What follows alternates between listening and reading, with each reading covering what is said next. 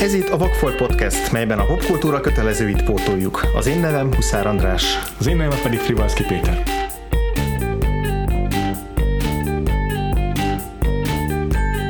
A héten lezárjuk a magyar filmes blokkunkat, három magyar film, három évtized.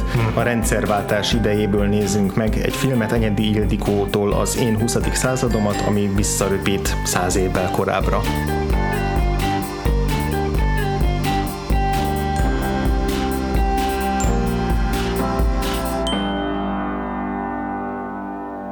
Hát ugye Enyedi Ildikóra már csak azért is esett a választásunk, mert a testről és lélekről kapcsán most nagyon aktuális. Ugye Oscar jelölt, reméljük Oscar díjas is lesz. Úgyhogy ezért is gondoltunk rá, hogy akkor megnézzük ezt a, az első filmjét. Az első nagyjátékfilmje 1989-ből, az én 20. századom, ez, ez a film Cannes-ban aranykamera díjat nyert, ami a legjobb első filmnek járó díj, és tulajdonképpen kicsit csalóka a cím, én legalábbis arra következtettem, hogy egy ilyen egész évszázadot felülő ja. tablóról lesz majd szó, ehhez képest gyakorlatilag egy és háromnegyed órás film alatt végigmaradunk a 20. század legelején, első pár évében, és egy ikerpárnak a történetét követjük végig, Lili és Dóra, akik még egész kis, kiskorukban szétválasztanak, és két külön utat járnak be. Egyikük az tulajdonképpen hát egy mm, úri kurtizán lesz, a másik pedig egy anarchista. és aztán az ő kettejük párhuzamos történetén keresztül ismerjük meg így a század legelejét. Uh-huh. Igen. és uh, ugyan budapesti központtal, de a filmben Burmától kezdve New Jersey-n át Szibériáig, Szibériáig és az Orient Expressig bejárjuk ja, az ja. egész világot. Ja. Olvastam egy interjút most az Anyedi Ildikóval, ahol így rákérdeztek az én 20. századomra is, és uh-huh. ott azt mondta, hogy hát őt akkor kísérleti rendezőként tartották még számon a rövid filmjei miatt, kísérleti uh-huh. rövid filmeket rendezett, és hogy neki az volt a kihívás, azt találta ki, hogy hogy akkor most próba, megpróbált csinálni egy full mainstream filmet, full populáris filmet, témában legalábbis, hogyha formailag nem is, hogy egy ilyen tévedések vígjátékát fog csinálni, kosztümös, romantikus történetet, és hogy kíváncsi arra, hogy ez majd hogyan áll neki. Tehát, hogy neki ez volt a kihívás. Az első kérdésem az így feléd az, hogy neked tehát, akkor ebből született egy mainstreamnek is tekinthető film bármilyen szempontból, vagy maradt abszolút kísérleti? Tehát te milyennek itt élted meg ezt a filmet? Aha. Hát vigyáténnek semmiképpen. Múlt héten egy kicsit beszéltünk arról, hogy jellemezhető a magyar filmművészetben bárki ótőr jelzővel, nyilván igen, mm. és nekem egy a kettő film, amit láttam eddig Enyedi Ildikótól, ha most csak ezt az egyet is látnám, csak ezt az egy első filmet, akkor is azt mondanám, hogy ez egy ótőr. Itt, itt annyira egyedi hangot látunk, mm ami abszolút a művészfilm kategóriát testesíti meg azzal, hogy szerintem nem mainstream, sem a történetvezetése, sem a sem, semmilyen megvalósítása ennek a filmnek.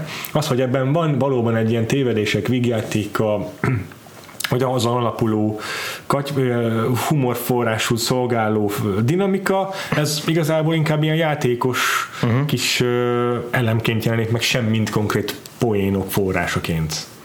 Hmm. És nem tudom, hogy ez az alkotói szándék volt-e, így működik, csak nem fogok rajta harfányan nevetni. Hmm. Igen.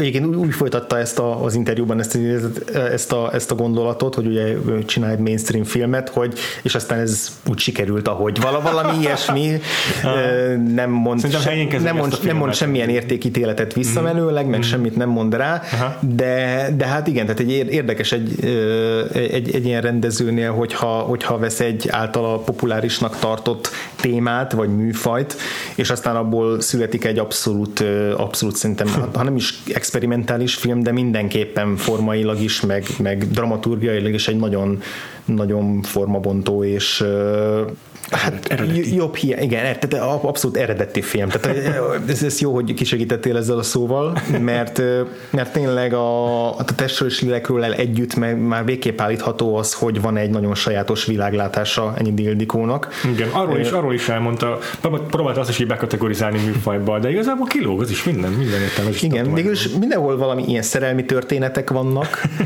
meg, meg, meg valamennyire naív női karakterek állnak a középpontban, megint csak egy nagyon sarkított jelzővel, vagy excentrikus szereplők, így is lehet nevezni aha, a szereplők aha. egy részét, tehát aha. hogy vannak rigójáik, vagy, vagy hát ugye a, a testőrségekről női főszereplői esetében ez lehet, hogy már valami a spektrumon mozgás jelent, de hogy, de hogy, de hogy mindenképpen, tehát hogy nem csak a szereplőkre, hanem szerintem erre a filmre is nagyon jellemző egy ilyen gyermeki ábrándosság. Tehát, hogy Abszolút van. van egy olyan, olyan mint hogy egy mesefilm lenne, csak, az, csak olyan mesefilm, amit nem mutatsz meg gyerekeknek. Hát igen. Mert uh, semmit nem fognak megérteni belőle. Uh, de, hogy, de hogy van egy ilyen nagyon mesei jellege, ami mondjuk a legegyértelműbb megjelenési formája az a beszélő csillagok, tehát akik a, vagy csillagok és egyéb fényforrások, akik néha ilyen halászjudit hangon ö, kommentálják az eseményeket, és beszélgetnek, és sikítgatják egymást, meg összevesznek, meg nevetgélnek, tehát van egy ilyen nagyon játékos jellege ennek a, ennek a kis ö, mese elemnek, de egyébként is van egy ilyen nagy rácsodálkozás így a, a világnak így a nem is tudom varázslatosságára, azzal együtt, hogy közben meg bemutatja ennek a világnak a keményebb oldalát is. Ebben a játékosságban teljes mértékben egyetértek veled.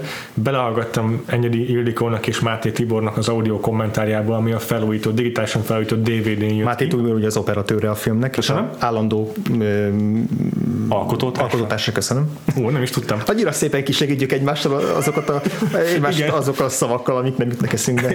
igen, igen. Csodálatos. Mintha legalább három éve podcastolnánk. Mintha. hogy el is hangzik abban. Egyébként az a csillagokat a leg, leggyakrabban angyalként apostrofálja egy Ildikó, tehát tulajdonképpen ők ilyen angyalok a filmben.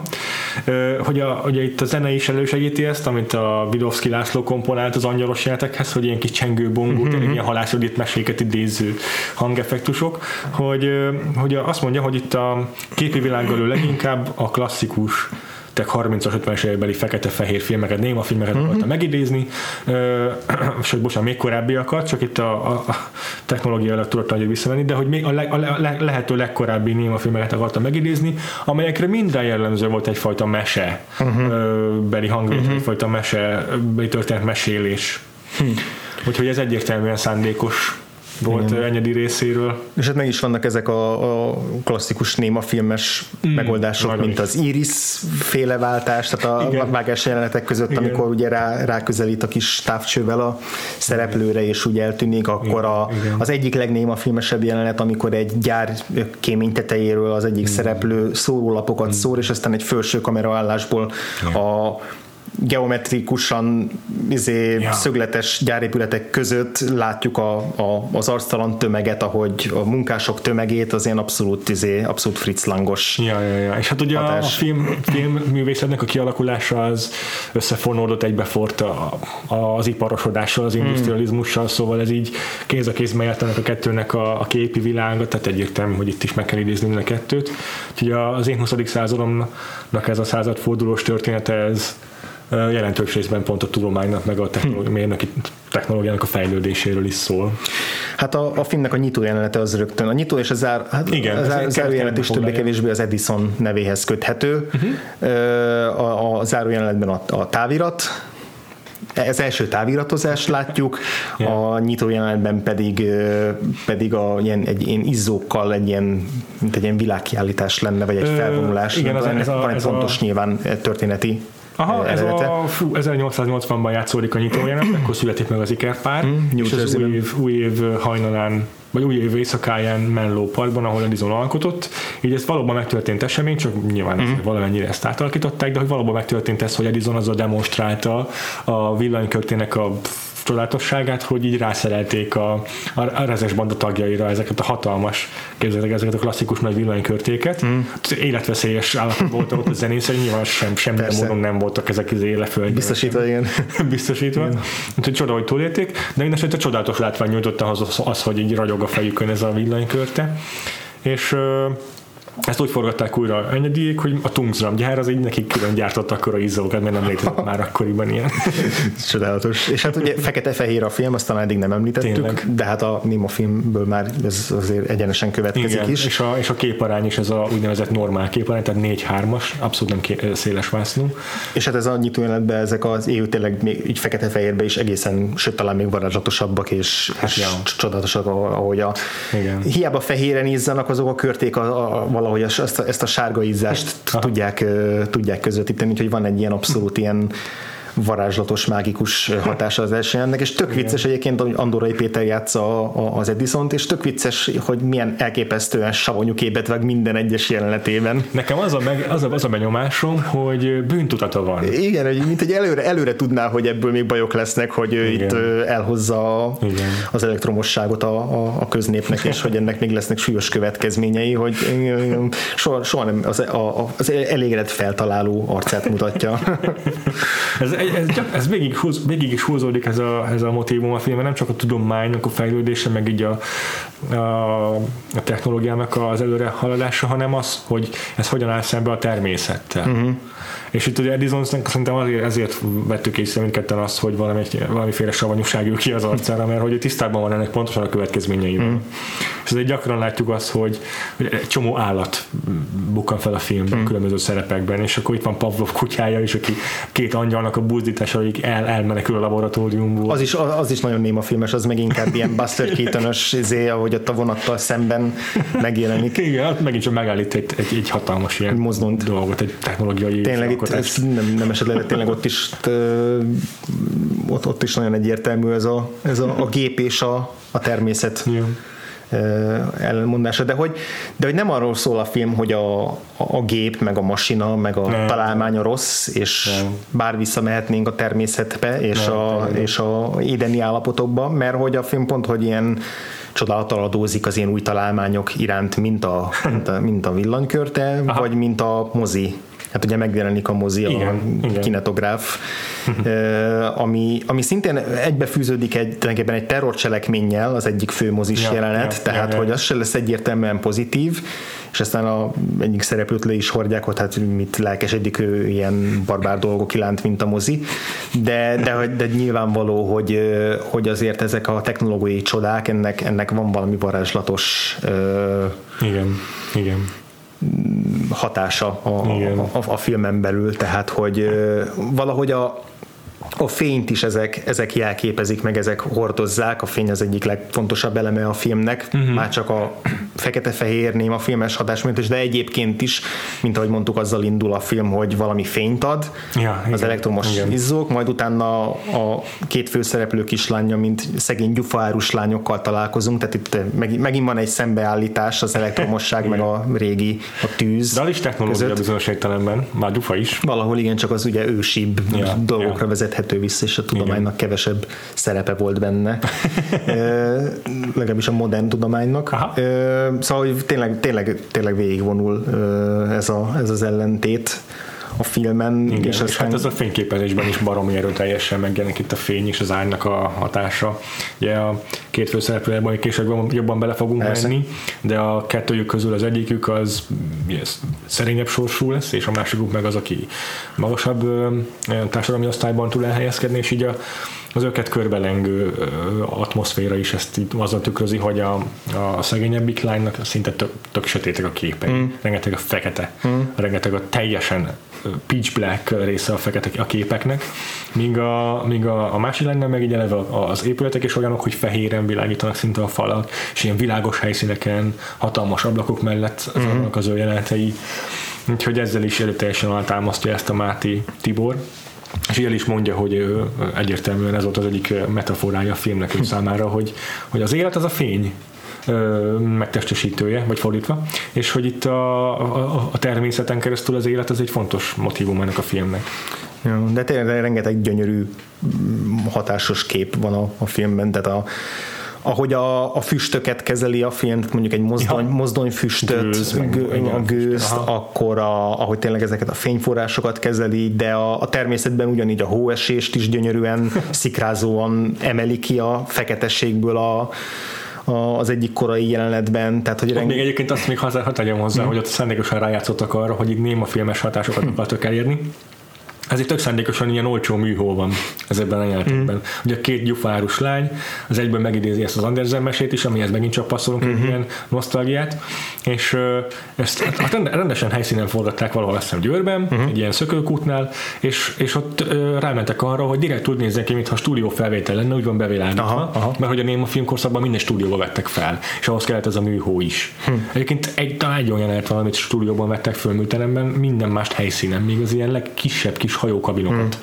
is sikerült valahogy bevilágítaniuk, hogy, hogy a helyszínen tudtak forgatni. De közben tényleg borzasztóan stilizált az egész film, hmm. tehát hogy, hogy, hogy nem, az, nem az jön le, hogy a, a valóságban járunk, hanem a valóságnak egy ilyen nosztalgikus vagy mesei hát verziójában Igen. mozgunk, még a nagyvárostól kezdve, és a, az összes ilyen helyszín, az állatkert, meg, meg, meg a gyár, tehát minden ilyen nagyon semati, sematizált, leegyszerűsített, és azt aztán Igen. azt aztán stilizált verziója. Igen, a helyszín, hogy, hogy, hogy, mint, mint, hogyha direkt vastag krétával festették volna. Igen, tehát összesen helyszínek a platoni ideája, tehát ja, az ilyen, igen. ahogy egy gyárat elképzelünk, az olyan szögből van fotózva, ahogy az állatkertnek az exotikusságát elképzelünk, az úgy van fotózva. Tehát vagy a könyvtár, amit abszolút ilyen gótikus, nem is tudom, barokkos szinte már, vagy a, a katedra, ahol elő van ez a ilyen furcsa elveket valló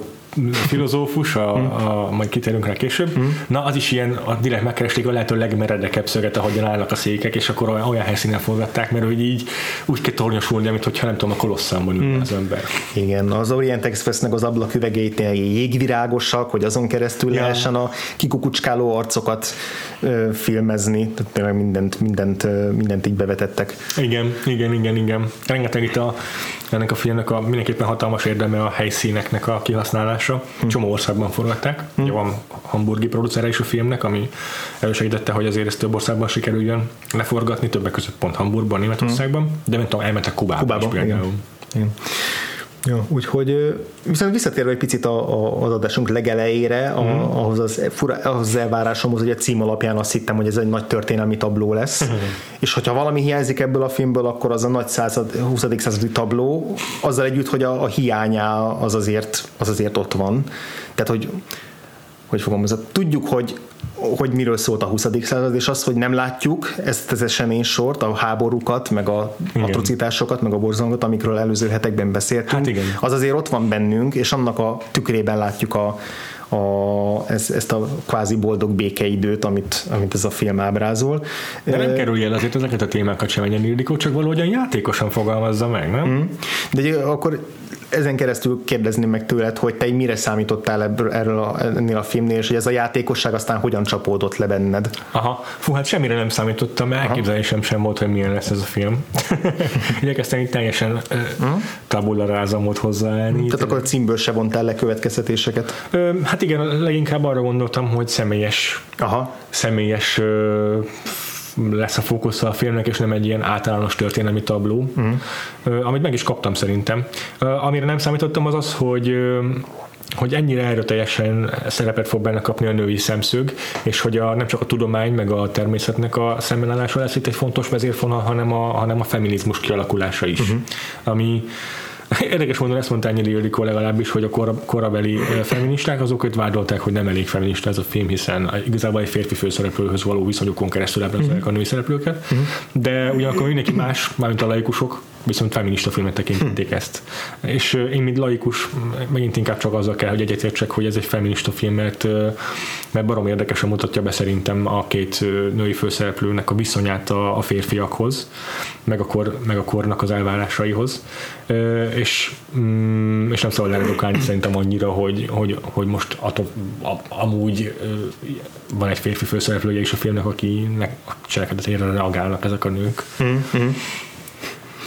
Na mindegy, ez az egyik fontos aspektus a filmnek számomra, hogy, hogy mennyire erőteljesen megjelenik benne a női hang, uh-huh. baromira örültem.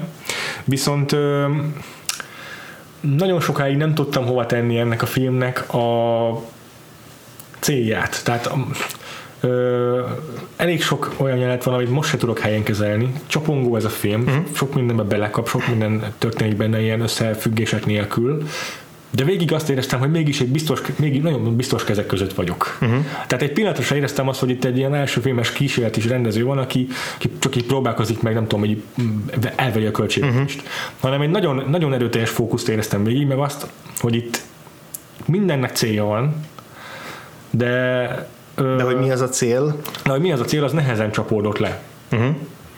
És tetszett egyébként? Mármint szereted ezt a filmet? Mert szerintem nem, nem tudom, nehéz ezt, ezt a filmet így igen, igen, mondani. nehéz. Én legalábbis nem állítom, hogy annyira szerettem volna, annak ellenére, hogy hogy, hogy mindent aláírok az eredetiségével kapcsolatban, meg azzal kapcsolatban, hogy egy nagyon, nagyon markáns ö, enyedis film. Aha, igen. Szerintem nem elég határozottan állít semmit ahhoz, hogy, hogy nekem az erőteljes fogózkodót tudjon adni. Mm, a testről és lélekről mm, ennél markánsabb szerintem annak ellenére, hogy azért az a film sem úgy zárul, hogy most akkor egy hatalmas tanulságot tudok levonni hmm. belőle. Ö, ott nem is hiányoltam mert annyira erőteljesek a karakterek abban a filmben, hogy végig velük tudsz lenni. Ebben a filmben a karakterek gyengébbek szerintem. Mm. Akár milyen jók is a színészek, akik játszák őket, egyszerűen, egyszerűen egy, a, a, a, a, két szándék között, hogy bemutassa ezt a, ezt a mm, tévedések, vigyátéket ezzel a három szereplővel, és eközben adjon egyfajta történelemképet is a század előről, a kettő között sem, semmi nem kap elég fókusz, vagy elég hangsúlyt. Úgyhogy én is úgy néztem ezt a filmet, hogy, hogy jó, jó, de mikor lesz már ebből valami? Igen, ez részleteiben jó pofal, de úgy Aha. egészében Aha. valahogy nem. Ilyen szempontból a, mi jutott eszembe közben a The Square, ugye az idei egyik Ú, nagy, nagy vetétársa a, a, a, a külföldi filmes kategóriában, ami szintén hasonló problémái szerintem mind a kettőnknek mm-hmm. az, hogy, mm-hmm. hogy részleteiben vannak benne tök izgalmas dolgok, de hogy az egész az egy ilyen nagy, nagy, nagy zűrzavar. Tökéletes. Tökéletes. Csak, csak más a, a, az alkata a két rendezőnek, és ilyen szempontból rokon szembesebb nekem az Enyedi Ildikónak ez a ez, ez a... viszont Enyedi sokkal nem is tudom milyen a jó szó, optimistába, franc mm, tudja, mert, mert azért benne is van, tehát van benne elég, elég világlátás, ahhoz, hogy ne nevezhessük naívnak. Teljes mértékben, igen. Kettő kötön a legelején, már a főcím alatt, ugye mondtuk, hogy, vagy mondtad, hogy nem jelenik meg itt a háborúzás, meg ez a szörnyűsége tragédiája a 20. századnak, de a kezdőjelenet, amire Enyedi Ildikó azt mondta, hogy na ez így el, elmondja neked a 20. századot, hm. hogy már a főcím alatt egy Buster Keaton sketchet láttunk, amiben így bedugja a fejét egy ágyúba, és próbálja meggyújtani az ágyút, de nem éri el a kamucot a kezével, mert be van dugva a fej az ágyú csövébe. Na és akkor ez maga a 20. század. Hm. Az ember így magára akarja gyújtani az ágyút. Hm.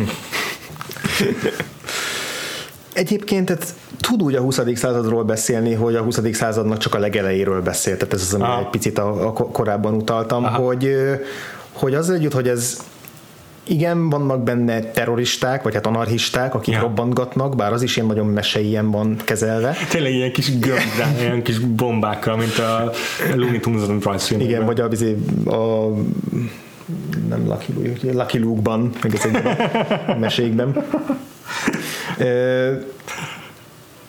és és hogy tényleg így a férfinői viszonyokban is azért elég sok ilyen realista dinamikát Igen. érint, vagy, vagy, vagy kapcsolati lehetőségeket érint. De ugye alapvetően van egy ilyen kicsit mágikus realista Tökéletes hangulata. Az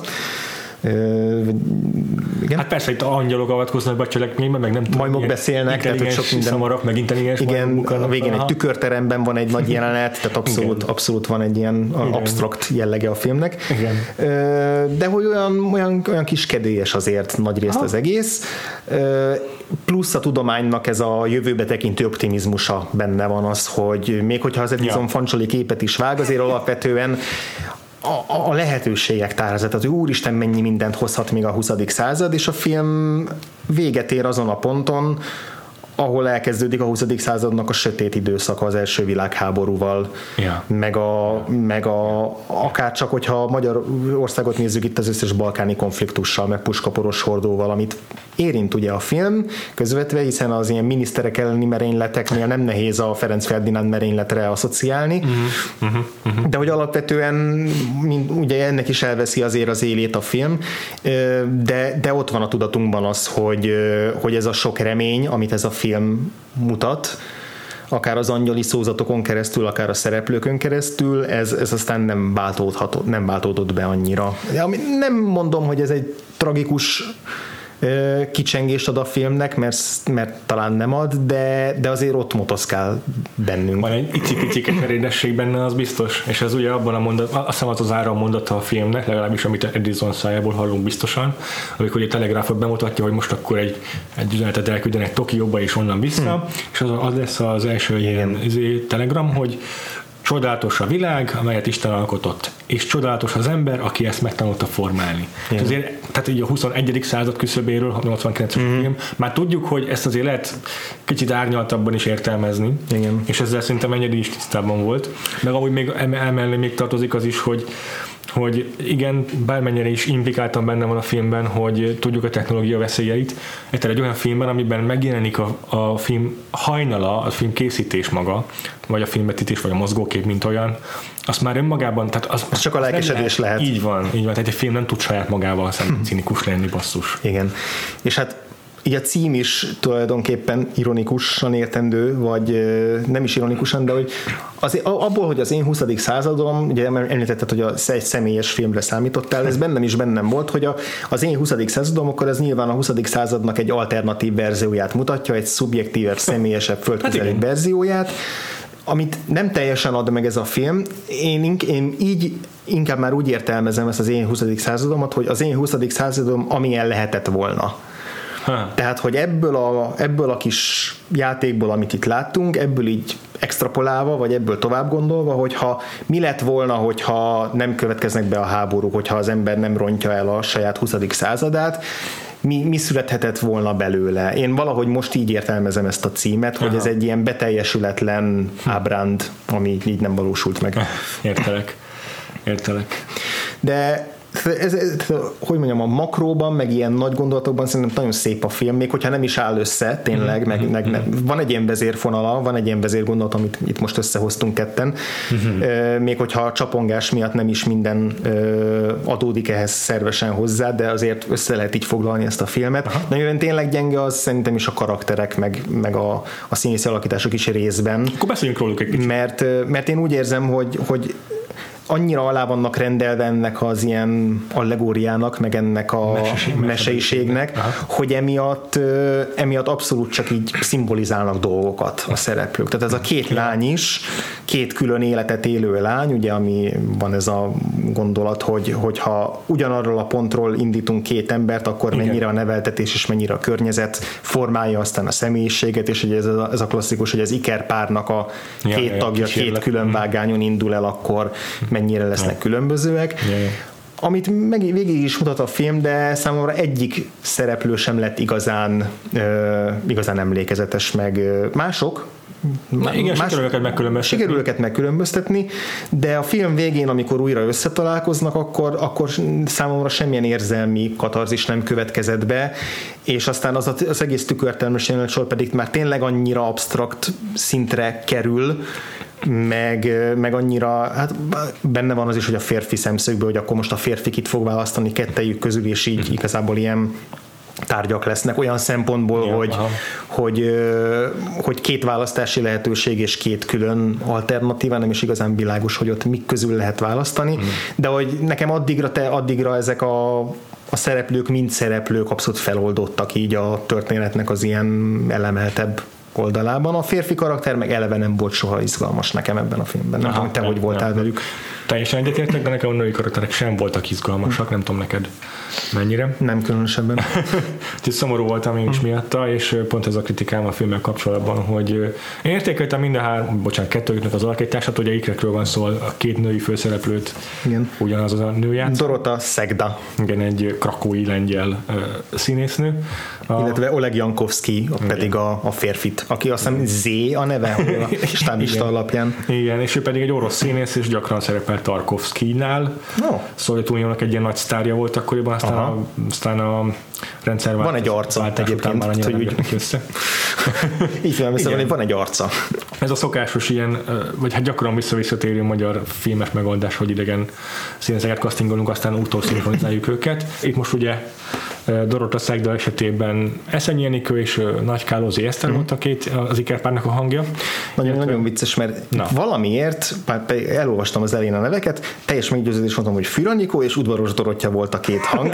Füranikó biztos, hogy felismertem És volna. pont mondani akartam, hogy az a vicces, hogy én őket mindig összekeverem, és plusz az Eszenyi Enikővel is össze szoktam keverni Aha. őket mindmáig, pedig tudom azért nagyjából, de, de még mindig néha össze szoktam keverni. Elsőre nem vagyok be, most ez, a, ez az udvaros Dorottya, vagy, a, vagy az Eszenyi, vagy a fura. úgyhogy, úgyhogy valahol a, mégiscsak Tökéletes akkor ez az tökéletes ez a Matrix, de szegény nagy, nagy Kalószi Esztert még nem ismerem ném föl, úgyhogy Ja, értem, hát itt lesz én sem, vagy nem tudom most, hogy...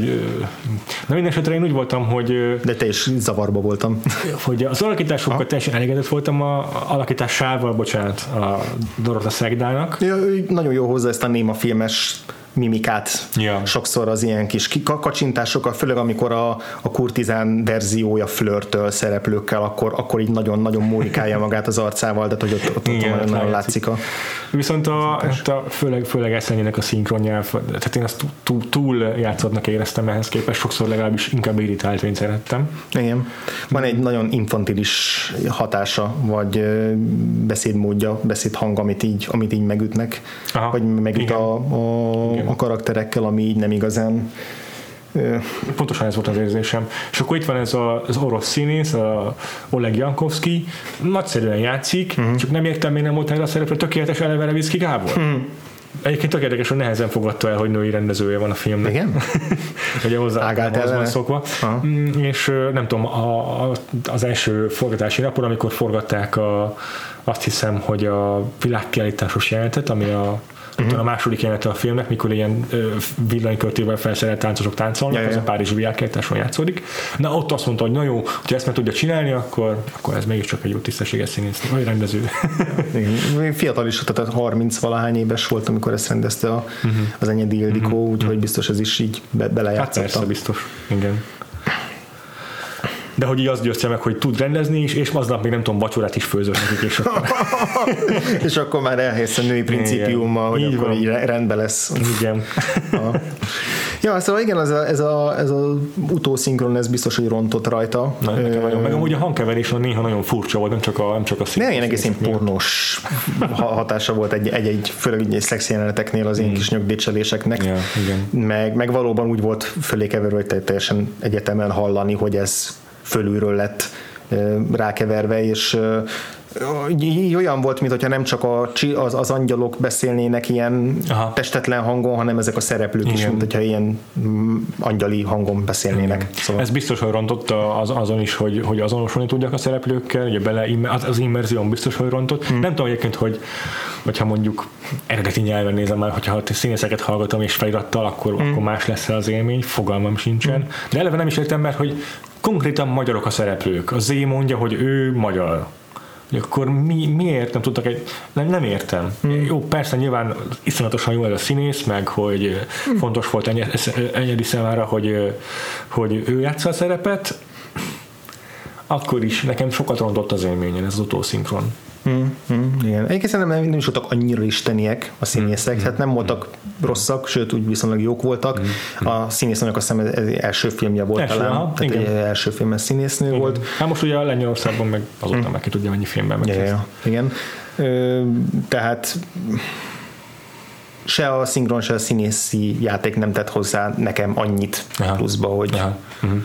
Hogy ez ne, nem ne, egyébként ez olyan furcsa, nagyon, nagyon, mo- mo- most döbbenek rá, hogy mennyire nehéz értékelni valójában sokszor egy-egy színészt. Itt ugye az audio kommentárnak hála meg tudtam, hogy, hogy nem tudom, a Máté Tibornak az mennyire fontos volt, vagy mennyire érdekes volt azt nézni, hogy ez a színész, amikor belép a szobájába, vala az egyik első jelenet a filmnek, hogy egy 5 perces snitben vágás nélkül így járkál fel alá a szobában, meg egy könyvet olvasgat. Ja, igen.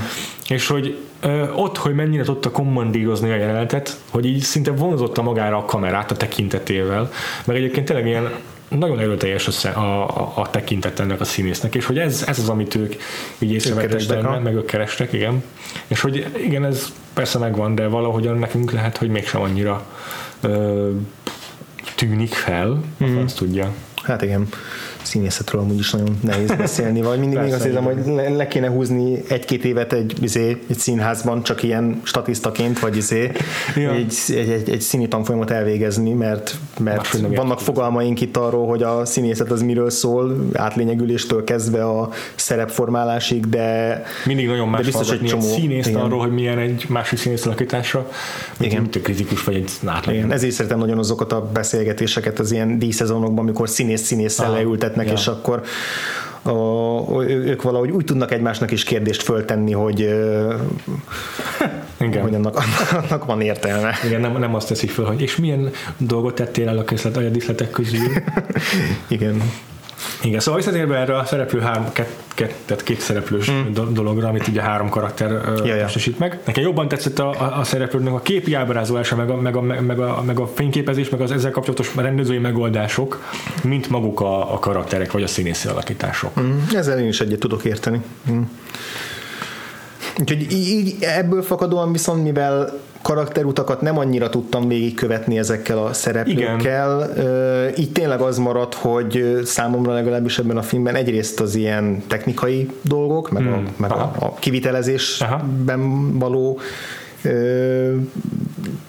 elmerülés, Igen, meg igen, annak az értékelése, igen. akkor ez a varázslatos hang, hangvétel, ez azért úgy adott annyi pluszt, hogy ez úgy emiatt mindig izgalmas legyen a film, igen. és akkor pluszban nekem így igazából meg ilyen jelenetekbe adott sokat, tehát hogy voltak olyan olyan kis betétek, vagy olyan közjátékok, vagy olyan jelenetsorok, amik, amik amik kiemelkedtek. Na melyek azok, amik megmaradtak benne? Hát nálam két ilyen volt. Szuper.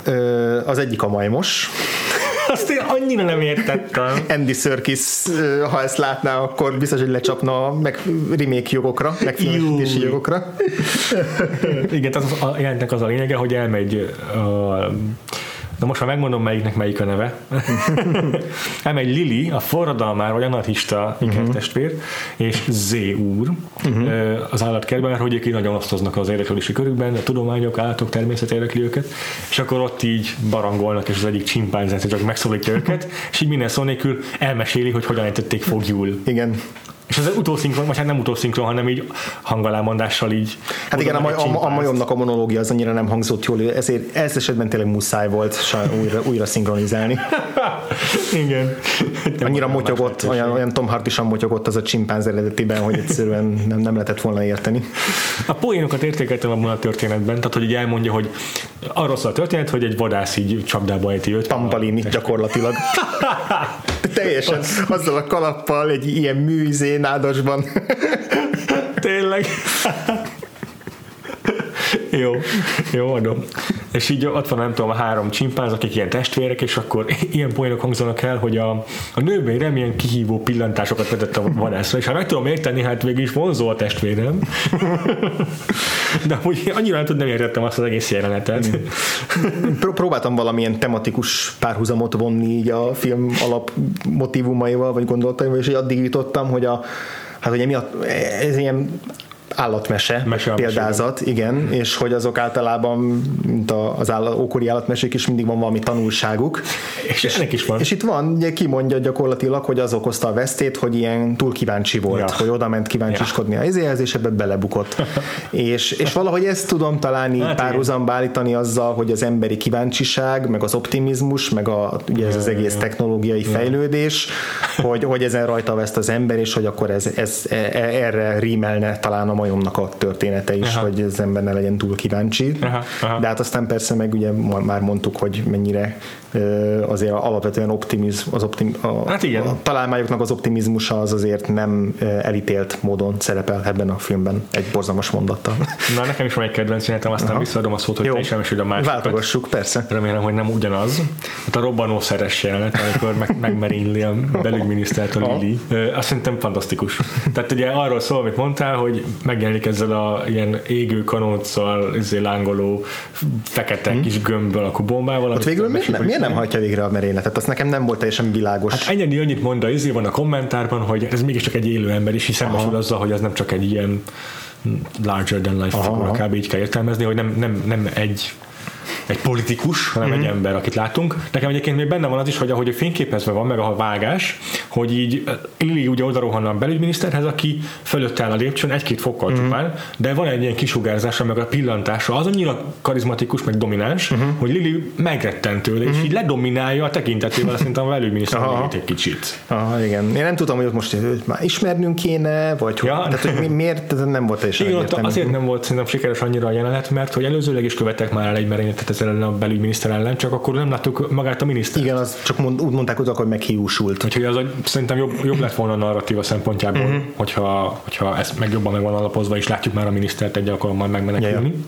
Mindegy, maga a jelenet azért csoda szép, mert hogy ugye nem teszi meg, a, nem, nem hajtja végre a merényletet a Lili, elszalad és kioltja a bombát, de eddigre mindenki lehassal már ott a téren a minisztérium előtt. A filmből. Igen, és akkor megjelenik egy postás, egy bicikli, így begördül közöjük, így teljesen izé fogalmatlanul, és így látja, hogy mindenki le van hasalva, leszáll a bringáról, és lehasal közéjük. az, azon nagyot nevettem. Az egy, az egy nagyon-nagyon jó, jó geg. Ez milyen bátor már, hogy így a jelenetben maradjunk még egy darabig. Ha vége van a jelenetnek igazából, de még ott maradunk egy kicsit.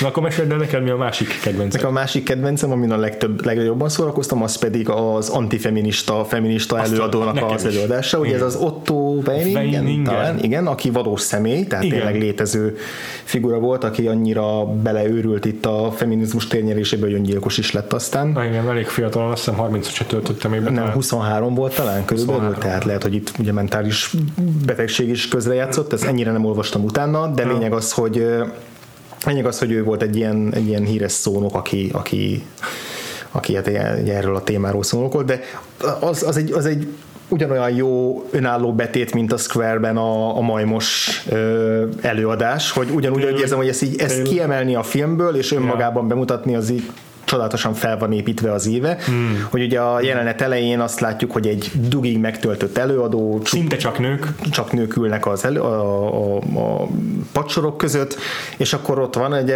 rögtön elmondásos, hogy egy férfi tart nekik előadást a, a feminizmusról, és akkor úgy kezdi az előadást, hogy hát itt női egyenjogúság meg szavazati jog, szerinte megérdemli. Igen. Ez alap dolog, hogy a nőknek szavazati jog kell, sőt, minden társadalmi jogilag egyenlőség az, az, az, az alapvető dolog, hatalmas tap, állva elkezdik megtapsolni, ilyen ö, szűnni nem akaró tapsvihar, amitől már teljesen kiakad, hogy nem hagyják beszélni.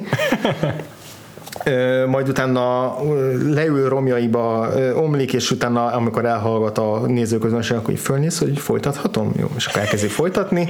Nyilván lehet számítani arra, hogy mi lesz a poén a csattanó a jelenetben mert hogy úgy folytatja, hogy szavazati jog az kell, mert hogy egyébként, és nem egészen értem, hogy miért tartja azt a szavazati jogot ja, logikusnak, de hogy gyakorlatilag kifejti, hogy a, a, a, a női nem egyébként, egyébként a, a, a valóságban semmilyen szinten nem egyenlő a férfiakkal. Ja. És akkor elkezdődik egy ilyen, ilyen kikelnek magukból a, a hangzavar, bekiabálások, ilyen takarodjon innen, meg izé, és egy egyesével elkezdenek elszállni ingozni a, a nézőkből a felháborodott, felháborodott feminista nők. Uh-huh. A fickó pedig, szerintem a, a legjobb alakítás a filmből, a fickó pedig hosszan elővezeti a, az elméletét arról, hogy most miről is van szó, itt megtanítja a nőknek, hogy mi a nők sorsa, és szerintem szenzációsabban megírva. Aha. Egyrészt nyilván izé, Ez a, lényegében egy átemelve a könyvéből, tehát így nem is kellett onnan megírni azt a monológot, mert hogy kivették a könyvéből azt a részt. Aha, aha. Nagyjából, nem jó, nem pont, nyilván nem pont így, de hogy így tényleg erről írt ez a csávó. Igen, egyrészt így sokkoló, meg durva, Aha. de másrészt iszonyatosan vicces szerintem. Legalábbis egy végre. 118 évtávlatából könnyű. Ja, hát nyilván belegondolva nem annyira nem, nem vicces, de hogy maga a jelenet szerintem full komikus. Uh-huh, uh-huh. Én legalábbis iszonyatosan jól szórakoztam rajta. Ki, kiírtam néhány idézetet. Eleve a, a, a csávónak az ilyen egyre, egyre exaltáltabb és egyre Igen. Idegbetegebb előadásmódja, Igen. hogy így már szinte fröcsögve. És itt a szinkron is el van találva nagyon-nagyon-nagyon jól el van találva, de ahogy, ahogy eljut onnan, hogy a, a, hogy a nők nem egyenlőek, és hogy logikátlan termék. Tehát ezeket az érveket már hallottam, tehát hogy ezek már voltak ugye nők logikátlanok, izé, morálisan nincs meg bennük az az egyensúly, tehát ezt tudom, hogy ezek, a, yeah.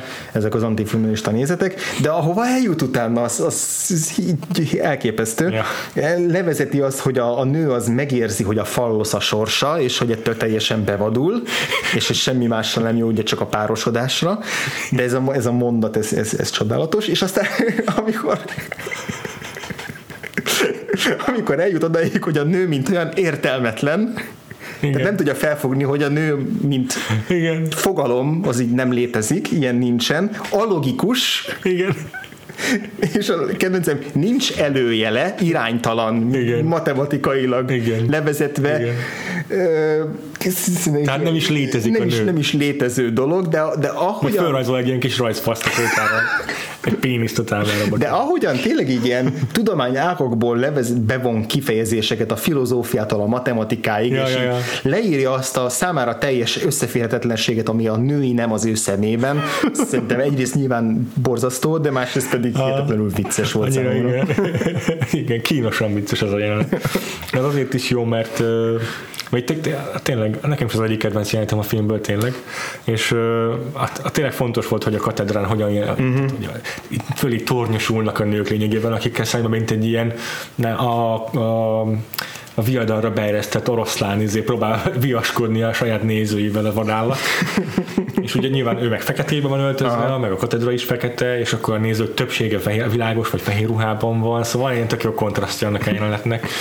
De főleg természetesen színészi alakítás tökéletes, ahogy ez a teljes egzisztenciális válságot előadja, beleviszi igen. a jelen, hogy, hogy ő ezt tényleg nem érti, hogy hogy ja, létezhet ja, ilyen, ja. hogy a nő, és hogy ezen, ezen teljesen ki van akadva. Ez, ez, ez ami tényleg lenyűgöző magában Enyedi Ildikóban, mint alkotóban, hogy a mai, mai szemmel visszatekintve erre a Weininger ez egy jegyzet, széli jegyzet egy történelemkönyvben, mert hogy annyira idióta volt az elképzelés a világról, hogy senki, sen, nem marad meg senkiben. Plusz aki esetleg el is gondolkodik rajta, az is azt mondja, hogy ez egy barom. Persze. És, és itt a, és Zenyeri azt a szívességet teszi meg neki, hogy empatizál vele, és belátja, hogy ő csak egy frusztrált férfi és hogy belőle egy ilyen, egy ilyen talán anyai vagy bármilyen más női elnyomásból fakadó mindenféle hmm. belül buzgó frusztráció hozza ki ezeket a gondolatokat. És így így ábrázolja ezt a szereplőt.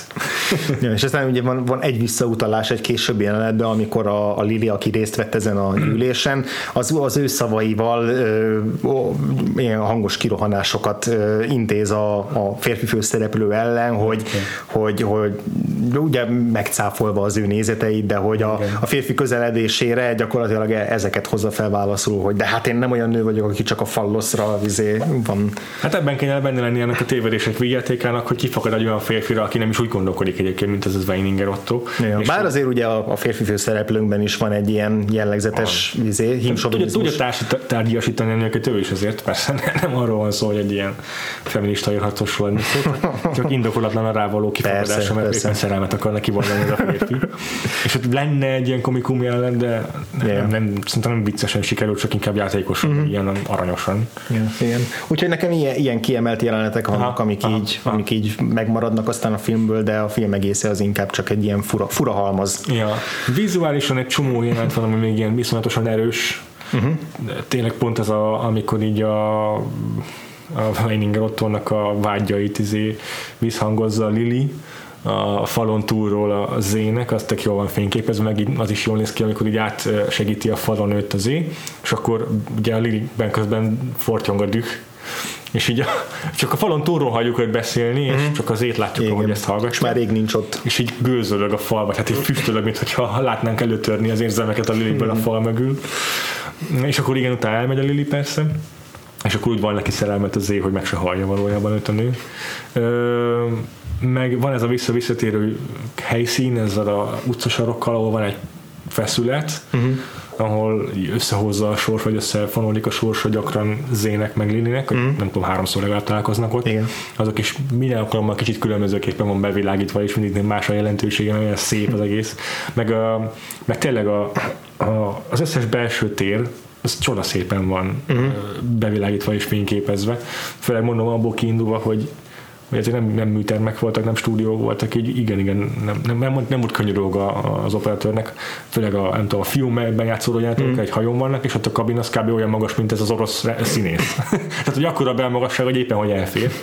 És így mégis uh, sikerül így, így, így olyan, olyan lágyját tenni azt, meg olyan szépen hm. ábrázolni azt az erotikus jelenetet a, a rendezőnek annak ellenére, hogy ott is az is csomóféleképpen lecsapódhatna, hiszen mégis egy kurtizánnal hmm. fekszik le ott Z, de nem tudom, mm, csomó, csomó ilyen ilyen érzékenység, érzékenység van ebben a filmben, amit, amit csak, csak simán a képi megoldások segítenek el. Hmm. Meg ez a, az a abszurd humor is, ami benne van abszolút, a, a, vagy fanyar humor is, ami Aha. benne van a testről és lélekről benni, az, az, az, itt is megjelenik például a másik szex jelenetről, amikor azt hiszi, hogy a kurtizán és a Lili az ugyanaz, és akkor később fölhívja a lakására, és egyetem úgy beszél vele, mint aki Aha. már egyszer lefeküdt vele, és úgy utasítgatja, miközben mi tudjuk, hogy a Lili az meg ilyen szemérmesen ja. vetközik le előtte, és ja, akkor ja. Úgy, úgy kapja föl, mint, a, mint egy ilyen málhát, meg úgy hurcolgatja, és így van egy jó, jó kis ilyen fizikai komédia média abban a jelenet sorban.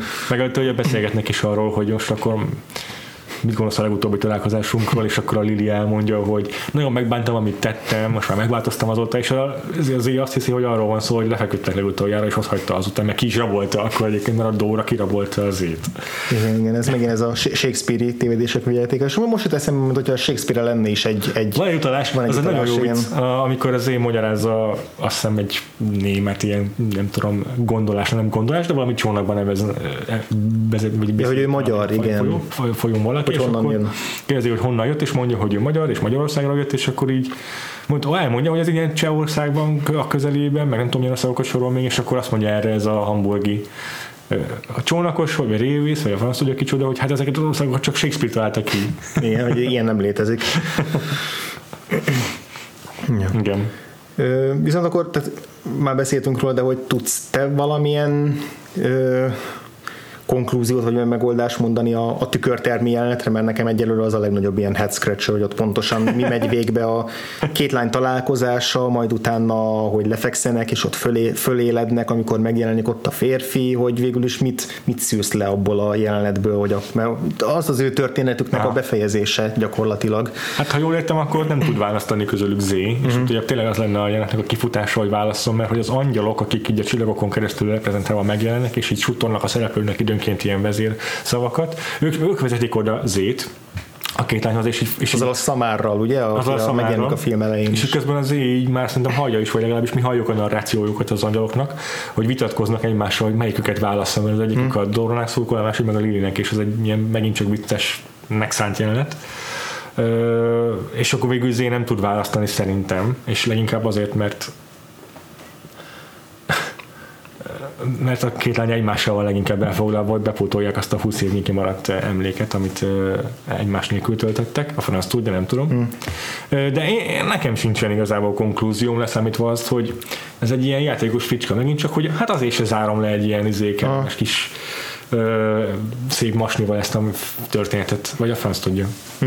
Nem tudom. Igen, még ott ugye van egy ilyen lezárás is, ahol így visszalépdelünk a két lánynak az arcán a felnőtt koruktól a gyerekkorukon mhm, át a születésükig, és akkor még úgy felmerül bennem, hogy, hogy lehet, hogy arra fog, lehet, hogy lesz egy ilyen csavar, hogy csak álmodta a két kislány ezt az egész történetet, ahogy ott fagyoskodnak, a, meg alszanak a kereszt alatt, aztán persze nem, nem ez lett belőle. Tehát, ja. Én ott még próbáltam találni majd, találni egy olyan olyan történetbeli fordulatot, ami magyarázatot ad arra, hogy itt pontosan mit is kéne leszűrni a két lánynak a párhuzamos történetéből, de igazából nem, nem. nem, nem jutottam semmire. Nem, én sem, én sem.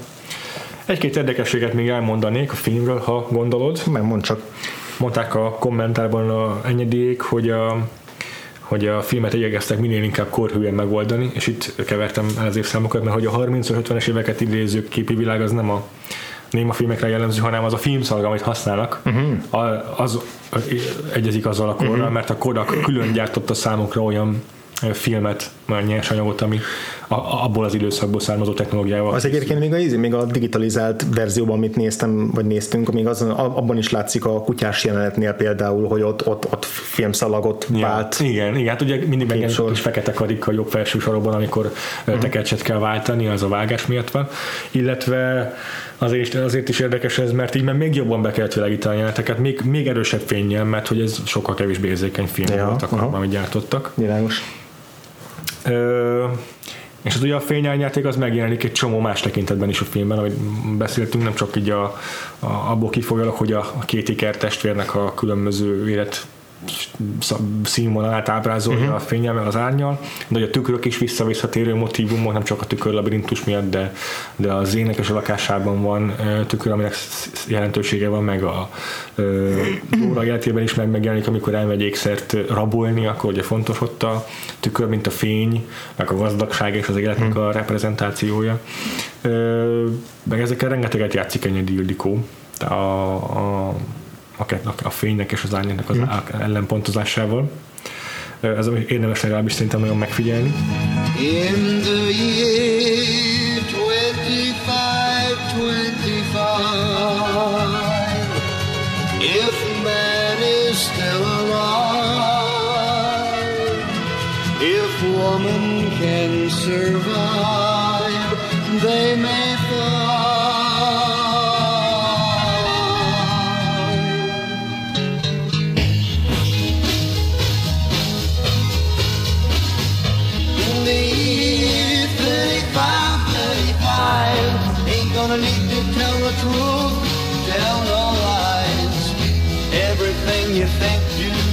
say is in the pill you took today.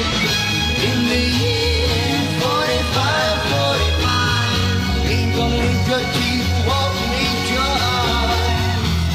You won't find a thing to choose.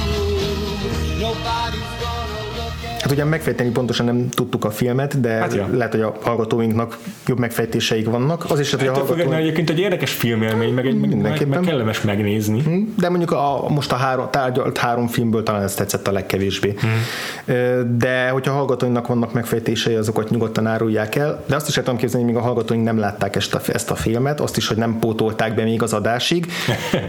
nem baj, hogyha nem tették, mert most lesz rá alkalmuk a moziban megnézni. És lehet, hogy úgy még sokkal jobban tudnak érvényesíteni érvényesülni ezek a vizuális megoldások, meg jobban a hatása alá Aha. kerülhet az ember. Nyilván az Oscar díj miatt most újra a műs, mozik műsorára, műsorukra tűzik ezt a filmet, március 1-től lehet majd látni a mozivásznakon. Ennél konkrétabban még nem tudjuk megmondani, hogy hol, ezt nézzétek a, a neten, Aha. de lehet, hogy vidéken is fogják majd vetíteni. Ha jól tudom, akkor pár városban már most is. Úgy tudom, hogy igen, hogy, hogy el lehet futni a, az 20. századon mozik műsorán most is. De ez alapján úgy tűnik, hogy nem csak egy ilyen egyszeri, speciális vetítés lesz, hanem nem lehet, egy-két hétig ezt most majd meg lehet nézni ezt a, ezt a, ezt a filmet a, a muzikban, úgyhogy ezt tegyétek meg mindenképpen. Igen. Mi pedig addig is, Mi pedig... jövő héten szurkolunk Enyedi Ildikónak, illetve uh, még előtte szeretnénk újra castingolni ezt a filmet. Na, na, te, ez, ez csak természetes.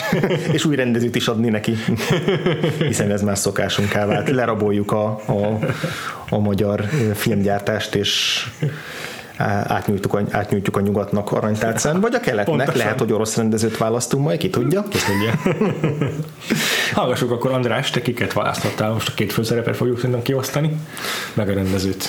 Igazából a férfiakban most annyira nem is gondoltam bele, olyan mélyen. Igen most, ahogy így gyorsan végigpörgettem, mert ugye a nőre annyira jót találtam, hogy aztán nem, nem, nem gondolkoztam el nagyon a, a, a férfi verzión, hmm.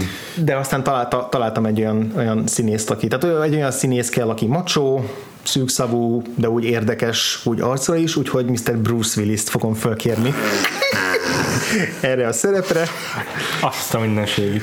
Ugye, hogyha éppen nem alszik el valamelyik izé Die Hard forgatáson, akkor néha azért meg lehet őt találni, mondjuk egy Wes Anderson az meg tudja őt találni olyan filmekre, amik, amikben, amikben alakít is valamit. Wes Anderson érdekesen rendezni meg ezt a filmet, ha már szóval. Igen, bár nem őt választom, de, de egyébként valóban ő is elég is stilizálta ezt. Tehát, hogy Bruce Willis azért tud még játszani, ha akar, csak ritkán akar. Hmm. És szerintem például pont ezeket az ilyen, ilyen hálószobai jelenetekben a, az ilyen határozottságát, meg a karatosságát, azt minden további nélkül uh, tudná teljesíteni ennek a szerepnek.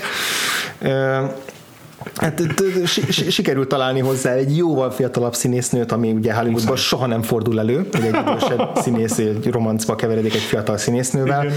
de ez így trükkös azért ugye a főszerep, mert egyszerre kell nagyon úrinak is lenni, meg ugyanakkor elhitetni azt, hogy, hogy ilyen közrendűként, hmm. milyen kis Ja. kisegérként is ö, tud működni. Ja.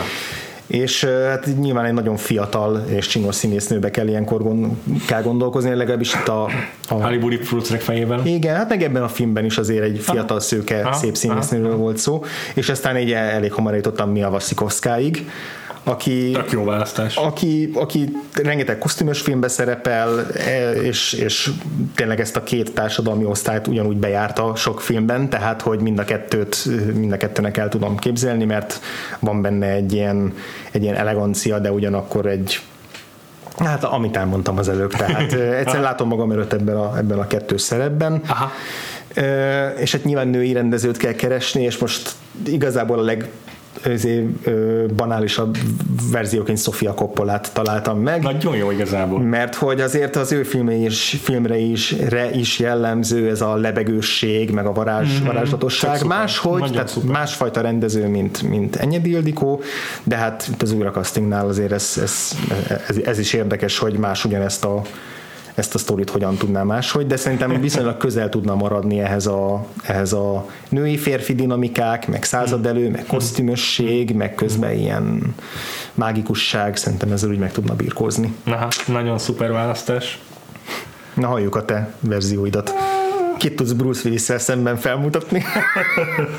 Nekem bevallom nem sikerült női rendezőt választanom. Nem baj. Ez tök szomorú, mert hogy annélkül nem, tehát nem is engedném produkcióba ezt a remake-et. Ahogy sem, természetesen. Ennyire azért protekcionista vagyok, de, de hát nem találtam, hogy egyszerűen nincsen akkora ismeretem, tehát nem, nem, nem, nem, nem akkora az én ö, tudásom. Vagy csak hogy- te is úgy vél, mint Kathleen Kennedy, hogy még senki nem érett még női rendezők közül arra, hogy elbírjon ezzel a Nem. bonyolult produkcióval. Inkább akkor úgy mondanám, hogy tök szívesen rábíznám a történetet egy csomó női rendező, Mhm. uh-huh. az összesre, vagy bármelyik nem, mert érdekel az ő véleményük Mhm. uh-huh. a filmről, de most nem az volt a célom, hogy találjak egy ilyen kísérletet, hanem hogy, hanem hogy milyen verziót látnék én ebből a filmből, és erre az én rendezői választásom Mike Mills, aki a Mhm. tavalyi filmjével a 20th Century Women-nel már a témát is pedzegette, uh-huh. és amúgy megközel Mhm, hozzá ez a női jó. karakter, meg a női Tök jó, meg azért rá is jellemző az, hogy ugyan a realista film a, a 20. századi nők, de van benne sok ilyen kis, kis stilizálás, úgyhogy Uh-huh. Úgyhogy ha már nem sikerült női rendezőt választanom, akkor ő még szerintem egy jó Viszonylag közel áll a- választás. szellemiségben igen. És egyébként nem lenne, rossz, nem lenne rossz Lily és Dora szerepére Al Fanning sem, hmm. azt gondolom. Hmm. De nem őt választottam, hanem van egy nagyon érdekes párosításom. Na, na. És ezt nagyon gyorsan fogom mondani. Vicky Krieps, Daniel Day-Lewis.